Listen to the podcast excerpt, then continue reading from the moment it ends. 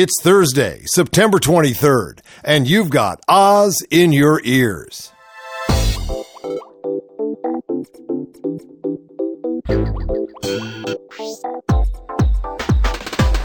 Oh yeah, getting deeper into this already started fall, the darkening of the light. But the light remains here on Radio Free Oz. I'm one of the candles. I'm Peter Bergman. My other candle, David Osman. And Dave, before we go any further, because there is a certain comic side to this show, a certain spirituelle, what's on the comedy calendar? What's happening? The comedy calendar. The comedy calendar for, let's see, for today and tomorrow, because, of course, tomorrow is best of the best. So I'll let you know what to expect date-wise. It's a good one. Today, the 23rd, is Mickey Rooney's birthday. Ah, Mickey, I love you. Mickey has been with us since 1920, born in a trunk. He was born in a trunk. He was literally born in a trunk. And I talked with a couple of very serious actors and actresses, and two of them said to me, you know, the most professional actor I ever worked with in my life, the one I had the best time with as an actor, Mickey Rooney. Time and time again. I don't doubt it. He's somebody I wish that I'd had an opportunity to work with. Maybe we still will. I never know. He's still there. And tomorrow, the 24th, is one of Steve Allen's sidekicks, a guy named Dayton Allen, who is one of the Allen gang. He was known as the Why Not Man. Jim Henson was born on the 24th of September. Poor Jim. The way he died, that always got me. He refused medical attention for some reason. I don't even think it was religious. And some bacteria took him down. No, he was born the same year as me, 1936, yeah. And he had a bad cold. And I remember shortly after that, I had the same thing. I thought, my God, if I don't get medical attention right now, I'm going to go like Jim. Yeah, I'm going to go join Jim. Yeah, no. Too scary. And I won't be able to go to the gym after that. And here's another a friend, Phil Hartman. Oh, Phil Hartman. Born on the 24th. Dear Phil, you know, Phil did the cover for Fighting Clowns for the Fire Sign, brother of John Hartman, our erstwhile manager, a wonderful man and a tragic death, and a really, really funny guy. A funny guy. So there's three funny guys, Dayton Allen, Jim Henson, and Phil Hartman. I'm sorry they aren't here today to laugh with us. Yeah, me too. I do want to repeat something I just got into yesterday, just briefly to let people know, because we're going to be putting it up on the site soon. There'll be a page to let you know more about our new subscription site that's coming called Ozineers. We're going to putting it up. We'll talk about it, talk about all the advantages, how you get in, what you have to do, what you can expect. The Ozineers, man, the people that listen and download every day. We want to build the community. We want to be able to interact with them, blog with them, put them on Blue Skype, have ourselves a lot of fun. Let's do it. Okay, out there, get with it. When the minute you see that page, right? New page. All right, let us know. $5 a month? And a lot of the people are listening to his podcast don't go up to RadioFreeOz.com. Man, there's a lot of stuff up there. So get yourself up. We're only getting about a fifth of you up there now, maybe a quarter. We need more people up on the site. So you do your duty, Ozineers. All right, you do it, you go there. And now, what's in the news? In a previous Bergman's blog up on RadioFreeOz.com, I pondered why the vast majority of this country are so apparently unconcerned about the crusade we've been waging in Afghanistan for the past 25 years. It's a first-class disaster, yet people don't hate it the way they hate TARP, Obamacare, and the stimulus, even though TARP saved us, at least for the time being, from a 30s-style depression. Obamacare ended the nightmare of no health coverage for 32 million Americans, and the stimulus put $800 billion where our mouth belongs, in the greening and regeneration of a nation going rapidly to rust and ruin. And then Oz producer Bill McIntyre sent me this picture from 1985. Now, this is a picture from the White House, the Oval Office, and there sits Ronnie Reagan, an advisor, and six members of the Taliban, all right? The caption under this picture, right, is a quote from Ronnie, and it says, "The Taliban are the moral equivalent of our founding fathers." Really? I'll have to check to see if Jefferson banned kite flying for fear that someone had used a page from the Constitution as a tale. This shot of the Gipper witlessly schmoozing with these medieval mullahs says it all.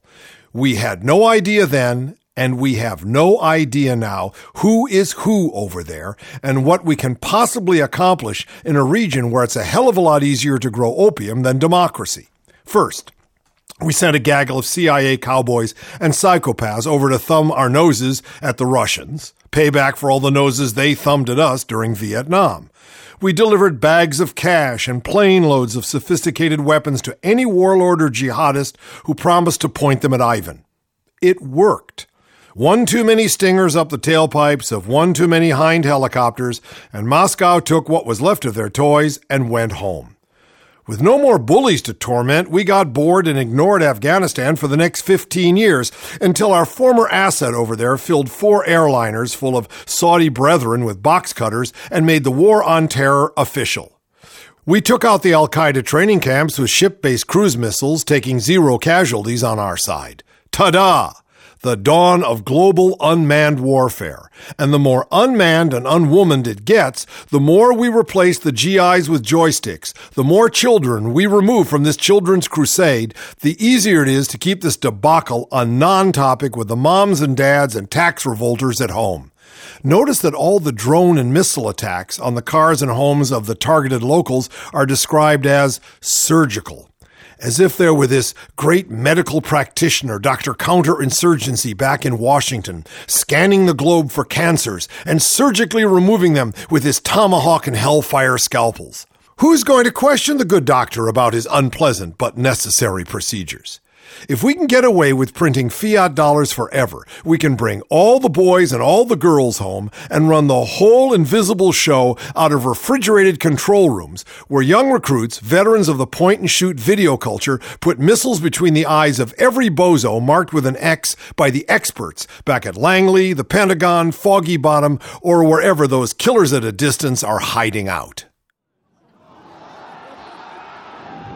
This is David Osman for Radio Free Oz, and I'm backstage just off the main set of Afghan Gladiator. That's that hot new TV show that gives returning vets from AFPAC a chance to go back for another tour of counterinsurgency. Exciting show, and here's the winner of tonight's contest, the former National Guardsman who already revolved through 8 tours over there. It's PTSD First Class Crystal McStanley. Well, tell us something about yourself, Chris. Yes, sir. Well, I joined the Marines when I was 18 for on-the-job training, and it sure was because, 3 days later, I was in AFPAC. Oh, really? I want to go back, but they said I'm too used up, so I guess I showed them up. Well, I guess you did. Well, you must have brought home some souvenirs or something from your last tour, right? Yeah, PTSD, night sweats, the crabs, and I used to be a woman, but the Army took care of that last time I looked. Oh, really? Well, that's sad, but yet there's something comfortably ironic about that too, Chris. But tell us all about the Afghan Gladiator Challenge.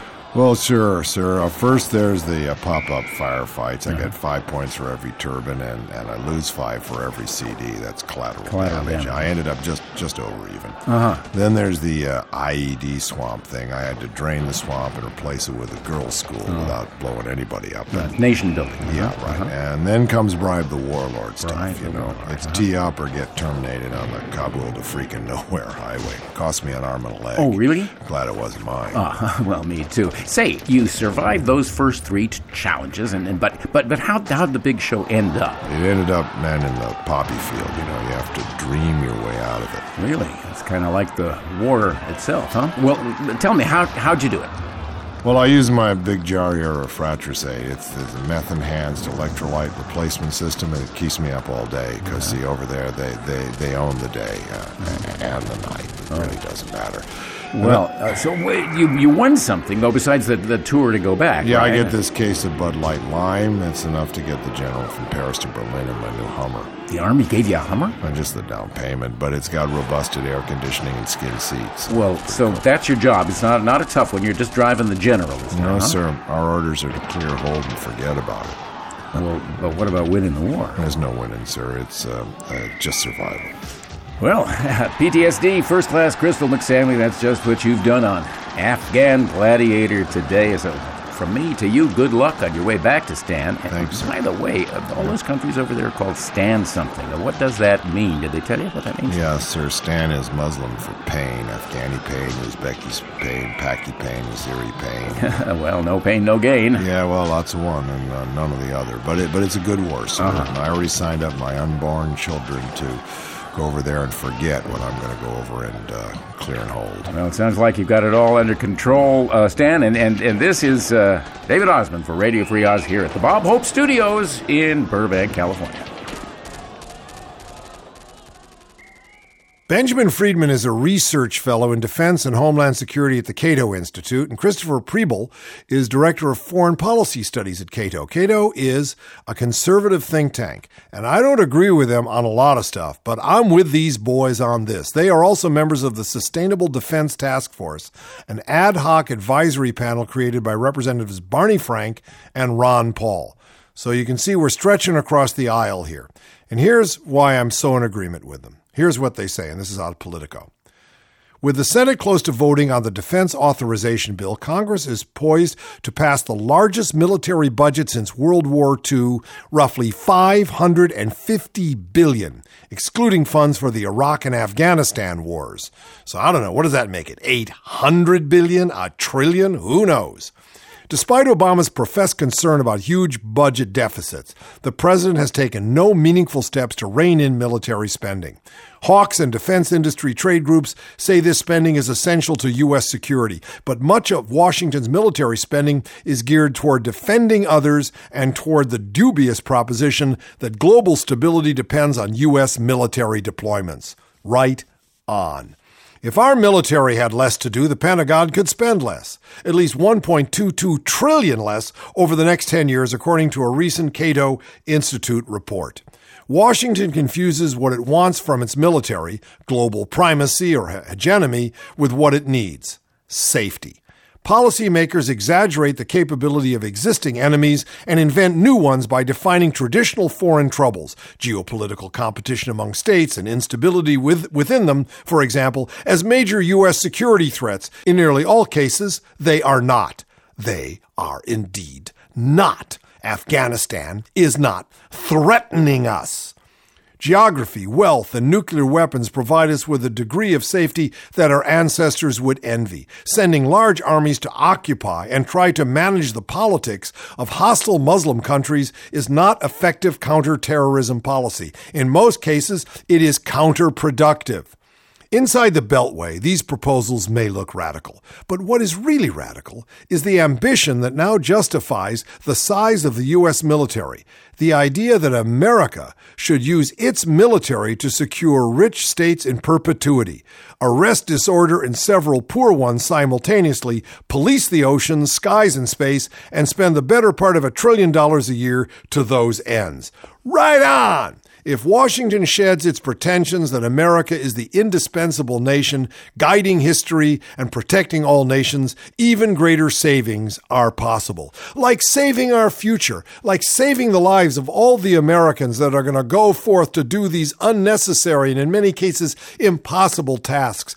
All of the money that could be used for building the infrastructure, making us a healthier and more productive and more capable nation. All of that is going down the military rat hole. No, I don't agree with Cato on a lot of their domestic takes. So what? Cato boys, you are right on. I'm 100% behind you. You rock.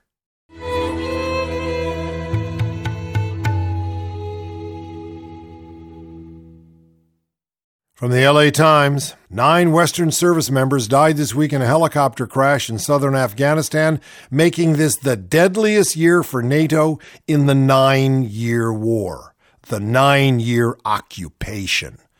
ISAF officials said the crash took place in Zabul province, a Taliban stronghold.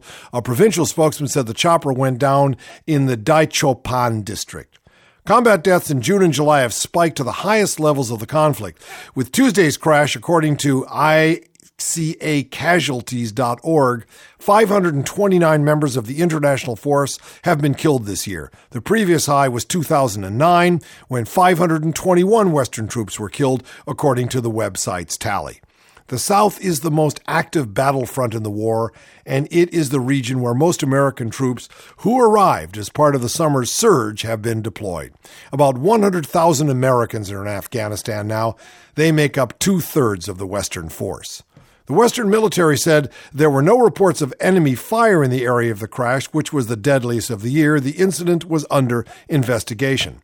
Taliban fighters have been unable to shoot down Western helicopters in large numbers, but insurgent fire brought down a Canadian chopper last month in Kandahar province, injuring 8 troops. Another helicopter was shot down in June in Helmand province, killing 4 Western troops.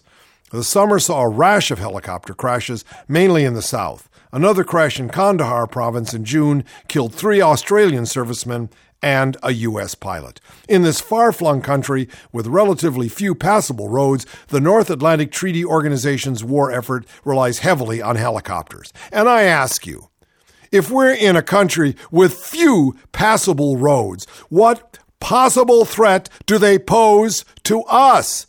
Get on the road and ask yourself that question. Give me that guitar. All right, everybody. It's a little song. Now, thank you very much. A little song I learned upstream in prison one day. Everybody sing along now. Ready now? This land is made of mountains. This land is made of mountains. Land is made of mud. This land is made of mud. Land has lots of everything. This land has lots of everything. For me and Elmer Fudd. For me and Elmer Fudd. This land has lots of trousers. This land has lots of trousers. Mousers. This land has lots of mousers. And pussycats to eat them when the sun goes down. Thank you very much. Thank you very, very much. Thank you. Thank you. This came out of a Maggie Haberman article on New York. She does New York for Politico. Longtime Democratic incumbent Representative Nita Lowry's Republican challenger this fall, this must be in the New York area, is a Christian conservative author and activist whose writings have frowned on interracial marriage and movies like Save the Last Dance, touted the benefits of studies linking race to IQ, and said parents need to teach their kids appropriate ethnic boundaries for marriage and socializing. I'm doing this article because this is just another one of these toxic fools that are running under the Republican banner. It's not just here and there. It's everywhere. Jim Russell, who's challenging Lowry in a repeat after trying to take her on in 2008, made the statements in an essay called The Western Contribution to World History, which was published in a 2001-2002 edition of the Occidental Quarterly, a far-right magazine that civil rights-focused Southern Poverty Law Center dubbed a racist publication, whose editors and advisory board members have constituted a who's who of the radical right, and its regular publication of extremist articles has made it a favorite among academic racists in America, and by the way, the Ku Klux Klan. In the essay, Russell also praised T.S. Eliot and psychology professor Kevin O'Donnell, who looked to limit the proliferation of Jews. MacDonald, who served on the advisory board of the Occidental Quarterly, has been criticized as an anti-Semite who's pushed the theory that Jews are essentially practicing groupthink to outperform non-Jews. So that's how I got into Yale on a full scholarship, and some of my Gentile friends went to Ohio State because I groupthinked myself there. Ah, now I understand. Now I get the kernel of the conspiracy. He, this guy, MacDonald, praises a book, Jean Raspail's Camp of the Saints, that the Southern Poverty Law Center has said is revered by American white supremacists. I'm going to quote from it. There is now afoot a conscious effort to de-Europeanize and re-Judaize Christianity through scriptural revision, internal treachery, and external pressure. Boy, I hadn't thought about that. I hadn't heard about the re-Judaizing of Christianity. This is a whole new one on me. One possible strategy to counter these efforts is to encourage a re-Europeanization of Christianity into a European folk religion. Does this sound vaguely familiar?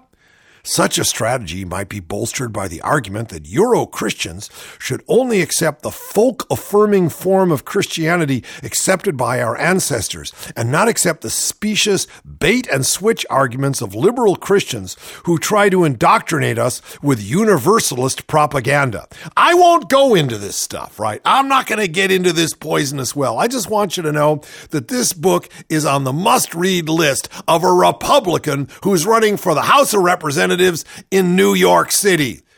Be aware. Dave, this is out of Politico, and I know everybody knows about this, but it just puts Christine O'Donnell and the Tea Party and the New American Fascism kind of in perspective. I was wondering, what was the basis of her charisma? And of course, it's black magic. Delaware GOP Senate nominee Christine O'Donnell is making light of her claim that she dabbled in witchcraft in high school. Ah, yes. How many of you didn't hang out with questionable folks in high school? O'Donnell asked at a Republican picnic in Delaware Sunday. Questionable folks. I mean, I hung out with people like Harvey Pekar, who did a lot of questioning, but they weren't necessarily questionable. Let me go on. There's been no witchcraft since. If there was, Karl Rove would be a supporter now. Whatever she means by that, I don't know. She has a way with phrases. In an old video clip from Bill Maher's Politically Incorrect, O'Donnell says, I dabbled into witchcraft. I never joined a coven. Well, she actually has, in the sense the Tea Party is one huge coven, doesn't even know it. Of course, it's one of many things they don't know. I hung around people who were doing these things. I'm not making this stuff up. I know what they told me they do, O'Donnell said. One of my first dates with a witch was on a satanic altar, and I didn't know it. I mean, there's a little blood there and stuff like that, she recalled. We went to a movie, and then we had a little midnight picnic on a satanic altar. Now, Dave, you'd think, all right, you'd think now, okay, that would do it for her with her Christian supporters. I would think that would be the end of her career, yes, sirree. I mean, most far-right Christians will accuse liberals of, like, you know, if you had the chance, you'd date a witch on a satanic altar or something like that. Well, you'd have a picnic on a satanic altar. You got so immoral. Yeah, you're such a spawn of Satan. So here she is dating Satan's spawn, right? In high school, and they're all giving her a pass, you know. Like, well, you know, that was high school. You know, all of us hung around with a lot of goths back then, and I never really got laid on an altar, but I would have liked it if I had. The backseat of my car was pretty filthy, so I don't know. Chicken blood there, though. Yeah. It gets all over my clothes. We don't know if it was chicken blood. We haven't asked her, but, you know, this is the level to which we have brought American politics. We, meaning the stupid, ignorant, not asking, not caring American public in general, because I remind you, not only is the Tea Party bringing fascism to America through dupes and Satanists, you know, hairdude Satanists, but we're running an incredibly unnecessary, expensive, deadly occupation abroad, and nobody, including the Democrats, is saying a thing about it. Not a thing. Hey, isn't it true that Bill Maher had her on politically incorrect 22 times? 22 times. Yeah, he was hard up for people that made fools of themselves. He got an archive, though. Oh, yes. And he says he's going to throw a body out every week until she fesses up. But then again, you wonder, what does it say about a show that had her on 22 times? Little hard up for controversy. Short on kooks. A strain of a virus that causes colds may also contribute to obesity in children, a new study says. The latest research shows that obese children and teens who have had adenovirus 36 are more likely to be obese than kids who haven't been infected. This adds to other evidence in humans and animals of a possible link between virus and obesity. Researchers at the University of California, San Diego studied 124 children ages 8 to 18. About half were obese. The scientists determined which kids had been infected based upon the presence of antibodies for the virus. And they found that 15 of the 19 children who had been infected were obese. And obese children who have had the virus weighed about 35 pounds more than obese children without the virus. Richard Atkinson, a professor of pathology at Virginia Commonwealth University in Richmond, who was not involved in the study, says the virus contributes to obesity by getting into fat cells and increasing the amount of fat in those cells and making new fat cells. But even if you had the virus, if you follow a good diet and exercise program, you don't have to become obese, he says.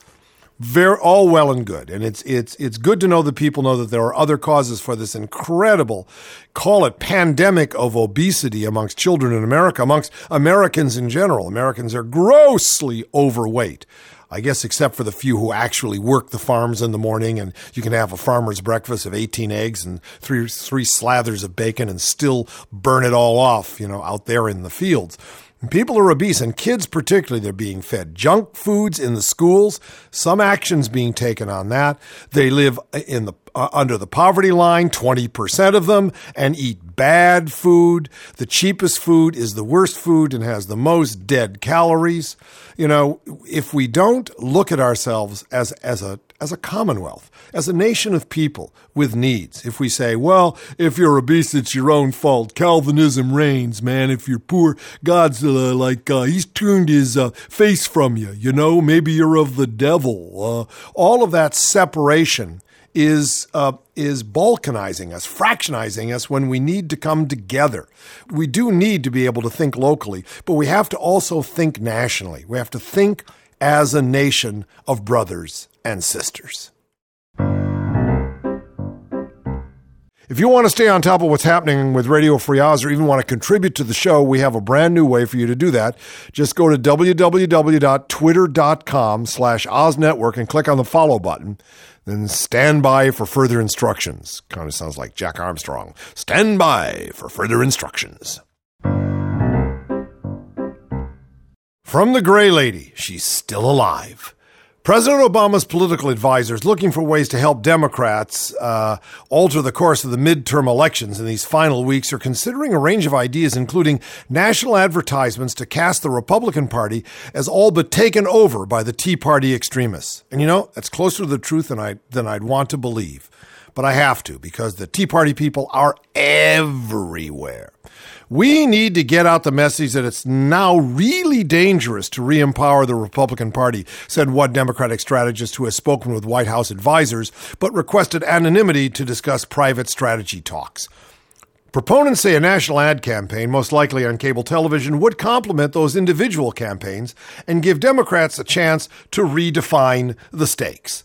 The Democratic strategist said voters did not see much threat to them from a Republican takeover of Congress, even though some Tea Party-backed candidates and other Republicans have taken positions that many voters consider extreme, like shutting down the government to get their way, privatizing Social Security and Medicare, and ending unemployment insurance. Yeah, I'd call that pretty extreme and basically pretty unpopular. Of course, the guy Miller, who's a Tea Partyist running in Alaska, says that unemployment insurance is unconstitutional. Why? Because James Madison and George Washington and Alexander Hamilton were never on unemployment insurance? Are you sure, Mr. Miller? Are you such a scholar of the revolution that you know? Go back and check it out. While we may have a handful of nominees out of the mainstream, the American people have come to the conclusion this administration and this Congress are out of the mainstream, said John Weaver, a Republican consultant. Really?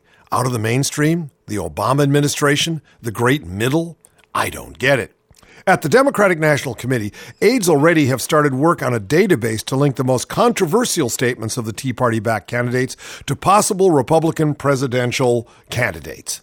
The database will point out, for example, that Sarah Palin and Mitt Romney are supporting the Republican candidate for Senate in Nevada, Sharon Angle, who once said the victims of rape should make what was really a lemon situation into lemonade. And Miss O'Donnell, who has said that having women in the service academies cripples the readiness of our defense. I didn't know that Sharon Angle said take the lemon of rape and turn it into the lemonade of what? What, you take the residue of your rape and use it for the lemonade at your stand at the corner? This woman is a total wingnut. The tactic of linking potential Republican rivals to such statements was already in evidence last week. After Ms. O'Donnell's victory, a party spokesman told reporters the fact that Mitt Romney and Sarah Palin would put their name behind a candidate that believes women who serve our country cripple the readiness of our defense makes them unfit to be commander-in-chief. Man, that's just one of a zillion reasons why Sarah Palin is unfit to be commander-in-chief. She's unfit to be a crossing guard at Lomond Elementary School, where I graduated. Hey, well, how about that, Sarah, baby? I'm back verbally dining with Chef Jess, who runs the Kabuna Cafe at Mukilteo Coffee here on beautiful Whidbey Island, where I have eaten and supped and done up many and ginned up many Radio Free Oz shows. As you know, I'm often the first one there in the morning setting up my little table of electronic gear.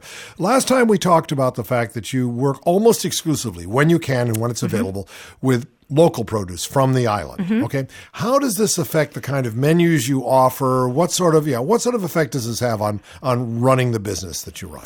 It affects it daily, actually. And it's a lot of work. A lot of restaurants aren't really set up to work day to day with what's coming through the door from local farmers. Oh. They're set up with just, here's my menu, and we're just going to go with that. And I'm going to order my produce off of a spreadsheet, and I'm going to look for the cheapest tomatoes I can possibly find to put on that. Oh. Even if they're saying, oh, we're an organic restaurant, maybe they're like, okay, well, let's look for the cheapest organic tomatoes. We at Kabuni try to only get our produce from the island. Obviously, we don't grow everything here. So in the off seasons, we're looking for that concentric circle out away from the island. As close to the island as possible. Exactly. But what this, I see what you're saying, because your menu will be affected and instructed by what's available locally because of your commitment. Exactly. We have a burger on our menu. We call it the Mukilteo burger. We use Three Sisters Cattle Company beef. I'm very particular to their beef. They're all pasture-raised, grass-fed. Yep. They also grow their own grass to feed the cows in the wintertime when grass isn't growing. So they know what's coming in. Exactly. And they were out of beef for 3 weeks. And people really like our burger. So that was kind of hard when people were like, are you going to get different meat? You know, my staff was like, what are we going to do? We can't be out of the burger. And we were. We just took it off the menu for 3 weeks. I couldn't find something that was, in my opinion, as good, sustainably grown from the island that I could put on the menu that would keep the cost still down. Well, that's amazing because, you know, to take a popular item off a menu is a sacrifice. But, you know, it would be interesting if people knew, and maybe some of them knew just by the word of mouth in the cafe, that it's off the menu because the Three Sisters have no pasture meat for us or whatever. What was great about that is the educational component to the consumer, like telling them, no, we don't have beef right now, and we're not willing to find something else to replace it. You're just going to have to find something else on this great menu. Yeah. To ease your appetite for now, you know? And they really got adventurous in their eating and realized that, oh, I don't have to necessarily have that one particular product that I really, really wanted. Well, they may say that, but the minute it came back, bam, they were on the burger. Oh, yeah, we sold like 20 burgers in one day. It was hilarious. Oh, that's great. I loved it. But it was great to see people wait. I think that in this country, we're so inclined to just have whatever we want. We want our corn in the middle of the winter. We want peaches in January. Yeah. We don't think about, well, these aren't in season. Where are these coming from? How far did they travel and how are they grown? It's not just like, well, I want to serve the absolute best product. So that means at Kabuni, I ain't going to get no peach cobbler in February. You will, because we spend a lot of time putting food away for the winter. I mean, you put food away, i.e. you can the peaches. We'll can the peaches or we'll freeze them. Right. Or, we put food up for the winter. We try really hard to do that. So the summer I hire a lot of extra staff members, and they're just processing food for us. Wow. So, that is an entire, that is very encouraging. I work also with a lady named Jenny Pell, who is in Seattle, and she's teaching sustainable urban agriculture. Oh, there you go. So a time may come when you have to reach out only a ferry ride away to get some of your stuff because it's growing up a chimney somewhere in Ballard or something. That would be awesome. No, and it is happening. So, It has to happen. Yes, it has to happen. This is something that we right now think that we have the luxury of making these choices, and we don't. We really need to start changing the way we eat and the way we actually produce food in this country and in the world. And we're going to have to make more from less, make it better, and it'll help bring down this huge obesity problem that we have referred to before, too. Yeah. I'm not going to get obese going to the Kabuna Cafe unless I just eat too much. Eat, which is, of course, an option there, and the coffee's fabulous. Well, thank you, Chef Jess. Give my best to all the staff. I will. We'll have you back soon. Okay, thank you. Okay. Let it flow. I want the balance to come to me. I'll play it back to you, and we'll have a rhythm, and it'll dance and flow. And you can be smoother than that, but don't take it too literal. You can take it ethereal, but you know it's in the morning. Whoa, whoa, whoa, whoa.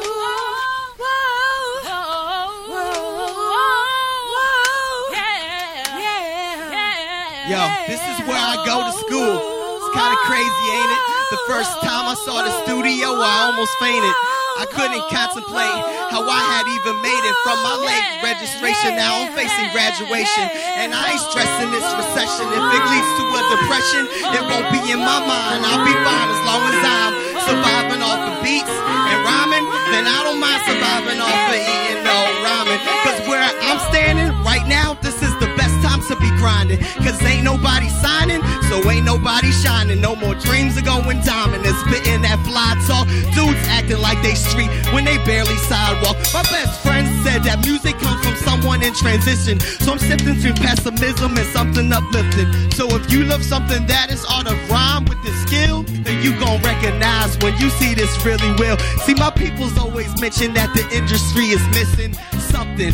Hunting for someone coming with permission, not to mention an inch of skill. And if that's how you feel, my name is Now. This is how you let the beat build. That's how you let the beat build. That's how you let the beat build. Right, ladies? That's how you let the beat build. Ow! Yeah. Yo, let the beat build from the cornerstone. I call me stud when I'm off the dome. I get screwed like a wall when you nail these podium on top, but you never flow. On top like a steeple, take them out like the repo. We know, fly like an ego from here to ego. You know it ain't no equal when it comes to my ego. I want a piece of the pie, but there's a whole lot ahead of me. People so hungry, fries eating their integrity. And their ambitions twisted up in their creative vision. And no way crazy, listen, I ain't starved for attention. Ain't no honorable mentions, making winning look easy. With these locks, I'm looking like the light skin wheezy mother. Now I'm ill. Call me Anagi. Wild out like Amy Winehouse and paparazzi. And blow like cocaine. No, blow like propane. Once I got the whole game, y'all all know my name. Wait, hold up. I roll with things that put hair on your chest like body wash Rogaine.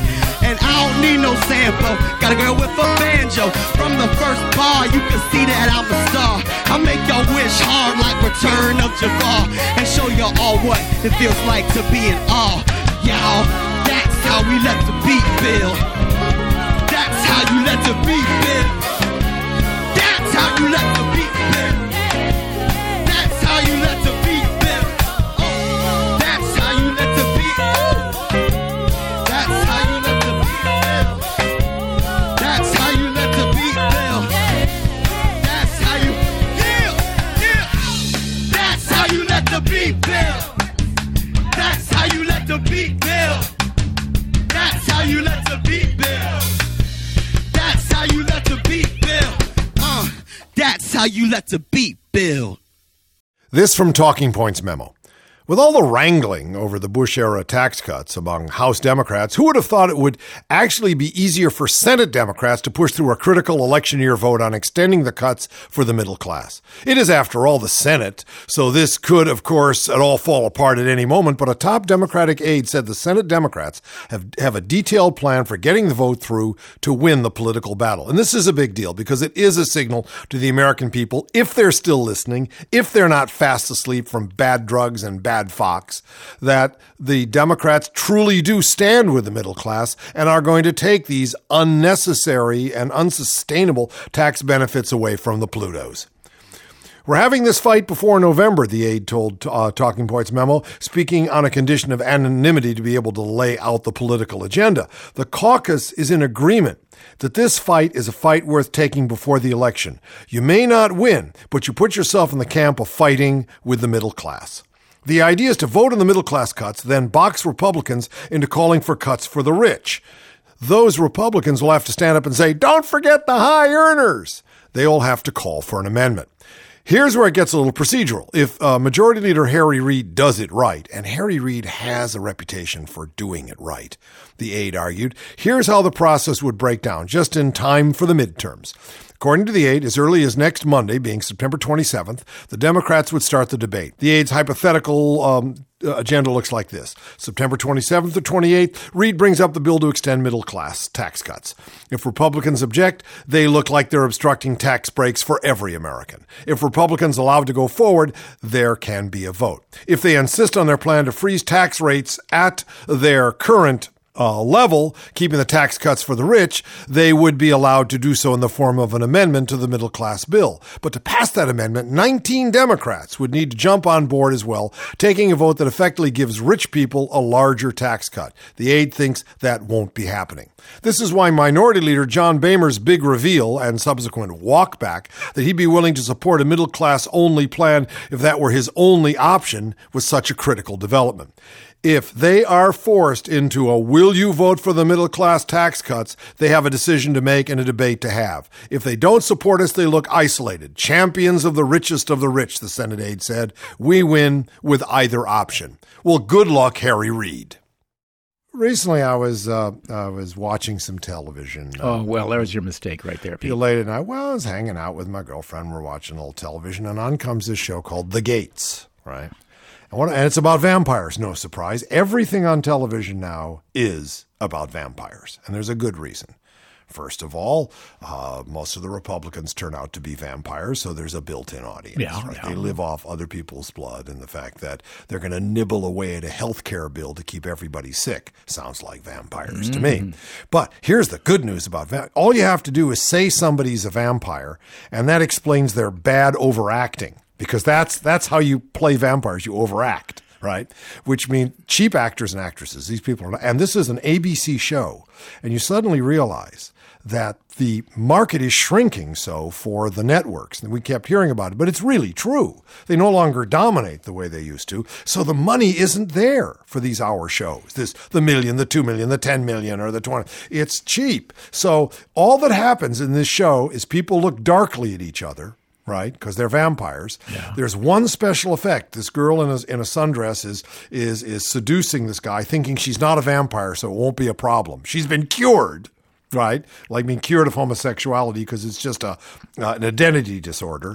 And all of a sudden, this special effect appears on her back, these kind of like veins. She sucks all the energy out of them, so somebody else has to come in. The music has to start again, and she saves the boy by killing him and bringing him back as a vampire. And I thought, this is the cheapest show I have ever seen. And if they weren't vampires, if they turned out to be just like nasty people, wouldn't work. Couldn't pull it off. No. But this is just one example. I mean, did you channel surf? Did you look around? This last week or this week is the opening of the television season. Yes. Every day, the New York Times has another 3 or 4 thrilling reviews of programs about fat people. New program about fat people. Yeah.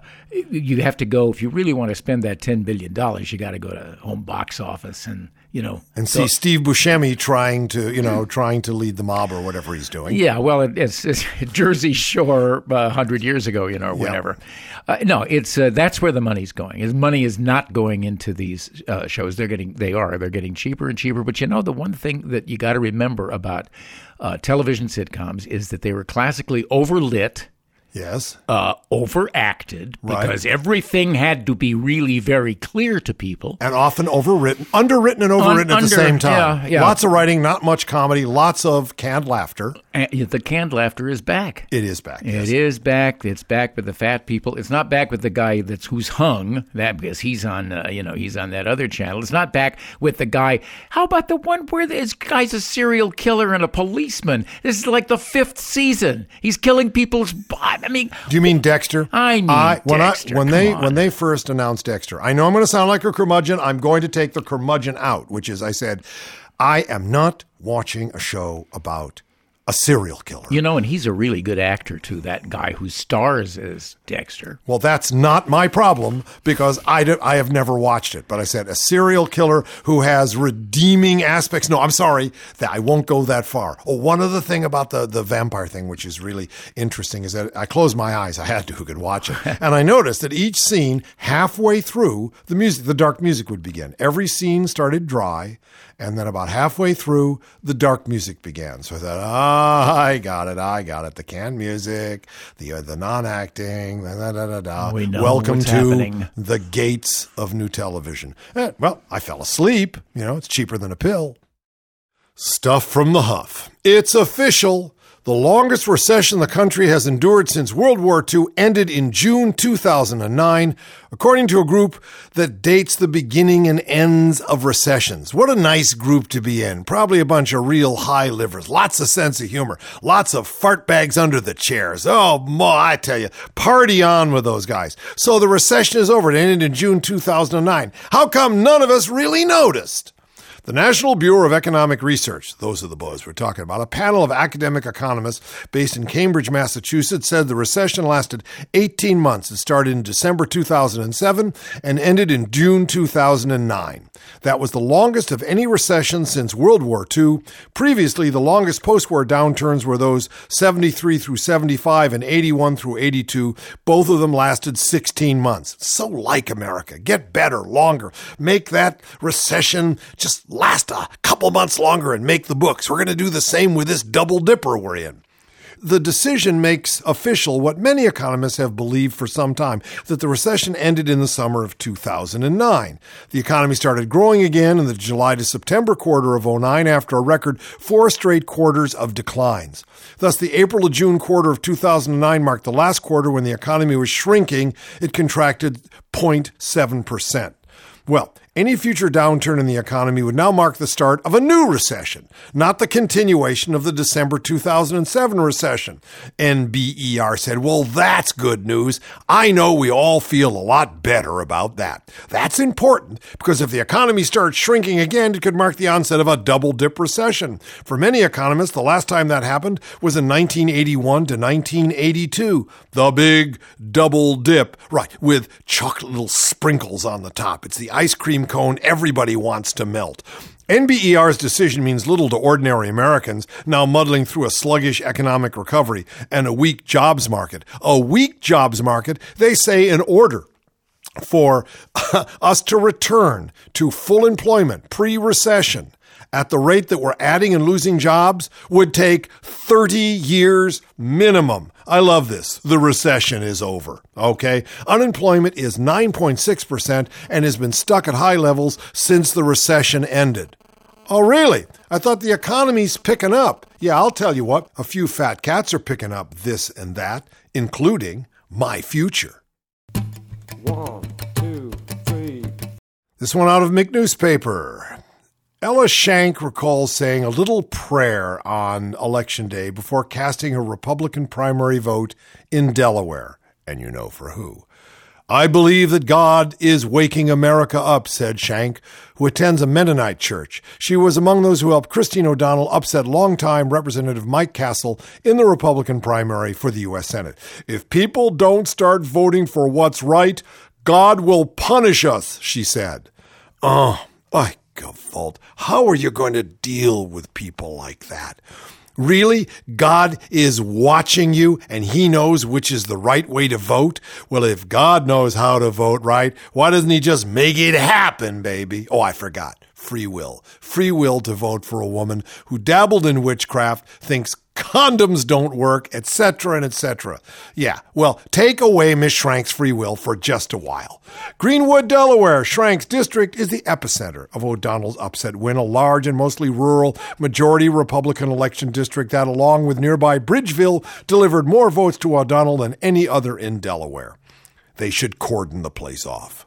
It was a district that, by most accounts, saw a surge in political activism on social issues among evangelicals, surprising many party regulars, and was a factor in derailing Castle's political career. Though no one explains the change in Delaware's voting patterns entirely in terms of activist voting by conservative Christians, many say it's a significant factor. I wouldn't call it the Christian coalition, but there was definitely a faith basis to a lot of this, said J. Everett Moore, an attorney and former Sussex County Republican Committee chairman. The faith community tends to get involved periodically. It's obviously much stronger here in Sussex County. See, the reason they don't burn witches there now is that, you see, Christine O'Donnell was a witch, and that would not be in their best interest because God would be unhappy they wouldn't have the right person to vote for. Many with long histories of watching Delaware elections say the evangelical Christian voting bloc has grown in strength, especially in southern New Castle County, where suburban Catholic congregations and new evangelical churches are growing.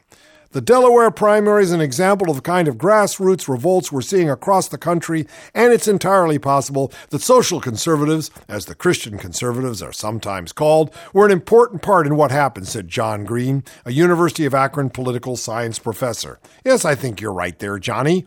One theory is that O'Donnell's public religious devotion helped her to pull more religious and social conservatives alongside Tea Party supporters, who usually focus more heavily on economic and political conservatism. Christine O'Donnell did create a bit of a buzz in the conservative Christian community because of her stance on marriage and sexuality, which is closer to their own, said Green. At a candidate forum in Newark in August, O'Donnell campaign volunteer coordinator Christina Hamilton knelt beside the candidate, placed her hands on O'Donnell's shoulders, and prayed as the Republican sat in a corner reviewing notes before taking the stage. Oh, no. It reminds me of that weirdo wingnut pastor putting his hands on Sarah Palin and telling her she's going to be president or exorcising demons or I don't know what it did, but it's that same awful conflation of stupid religion and bad politics. Gary Hines, former chairman of the state Democratic Party, called the surge in social conservative influence troubling. Yeah, you think so? It's scary to see a legitimate political party run by people I respect but have profound differences with, taken hostage by basically extremists. It's not good for America. It's not good for Delaware. Yeah, it ain't good for anybody anywhere at any time. Well, here we are again, Dave, at the end of another show, which means that, it's fall, darkening of the light, but the light will return tomorrow as we do more Oz here on RadioFreeOz.com. Don't forget, we're putting up that Ozineers page soon, so you can learn about becoming a subscribing member to Radio Free Oz and help us get through these darkening times. Well, things were dark back in the Tang period, too, right? They were back in the 8th century. Yeah. I picked up another volume. This is from one called Sunflower Splendor. Ah, more 3,000 years of Chinese poetry. Do you think we can get through it all? 3,000 years later, man. I don't know about Oz. It's maybe a little radical for me, but I sure know a lot about Chinese poetry. Well, we're not going to run out of Han Yu for another week. This is the fourth in 11 poems called Sentiments at Autumn. Go for it. All right. Every day now, autumn air more troubling sad, autumn skies more trembling cold. Above, no cicadas on the branches. Below, no flies in the bowls. Who's not stirred by the season's change that rids the senses of these small pains? In dawn's light, I close my books and sit watching the high ridges of the southern mountains, below which the clear pool's water, where dragons, chilled cold, can be caught. Oh, but I cannot go there. Yet, who would say I lack the skill? Certainly not me, Mr. Osman. Yeah, that's David Osman. The Tang Man is back. Co-speaker here on Radio Free Oz. It's a pleasure always to be with you. Oh, listen, there's our bed. Ah, that cool Japanese disco that keeps us going, that keeps the blood flowing. Stay with us. Come on up to the site, RadioFreeOz.com. Lots up there, blogs and cartoons and news and archives and a chance for you to comment on what's going on and on and